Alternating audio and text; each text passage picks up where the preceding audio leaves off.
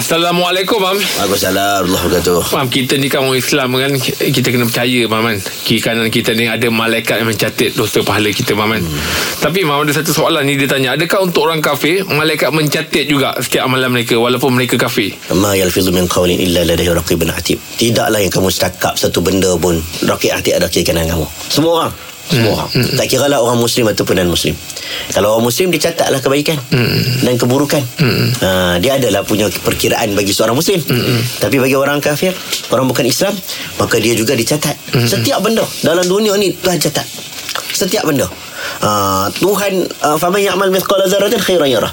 Besar zarah kamu buat baik pun Tuhan catat, besar zarah buruk pun Tuhan catat. Mm-hmm. Jadi sama ada orang muslim ataupun non muslim Tuhan catat. Mm-hmm. Ada pertimbangan dia. Mm-hmm. Uh, mesti ada pertimbangan orang yang non muslim yang zalim mm-hmm. dengan non muslim yang baik.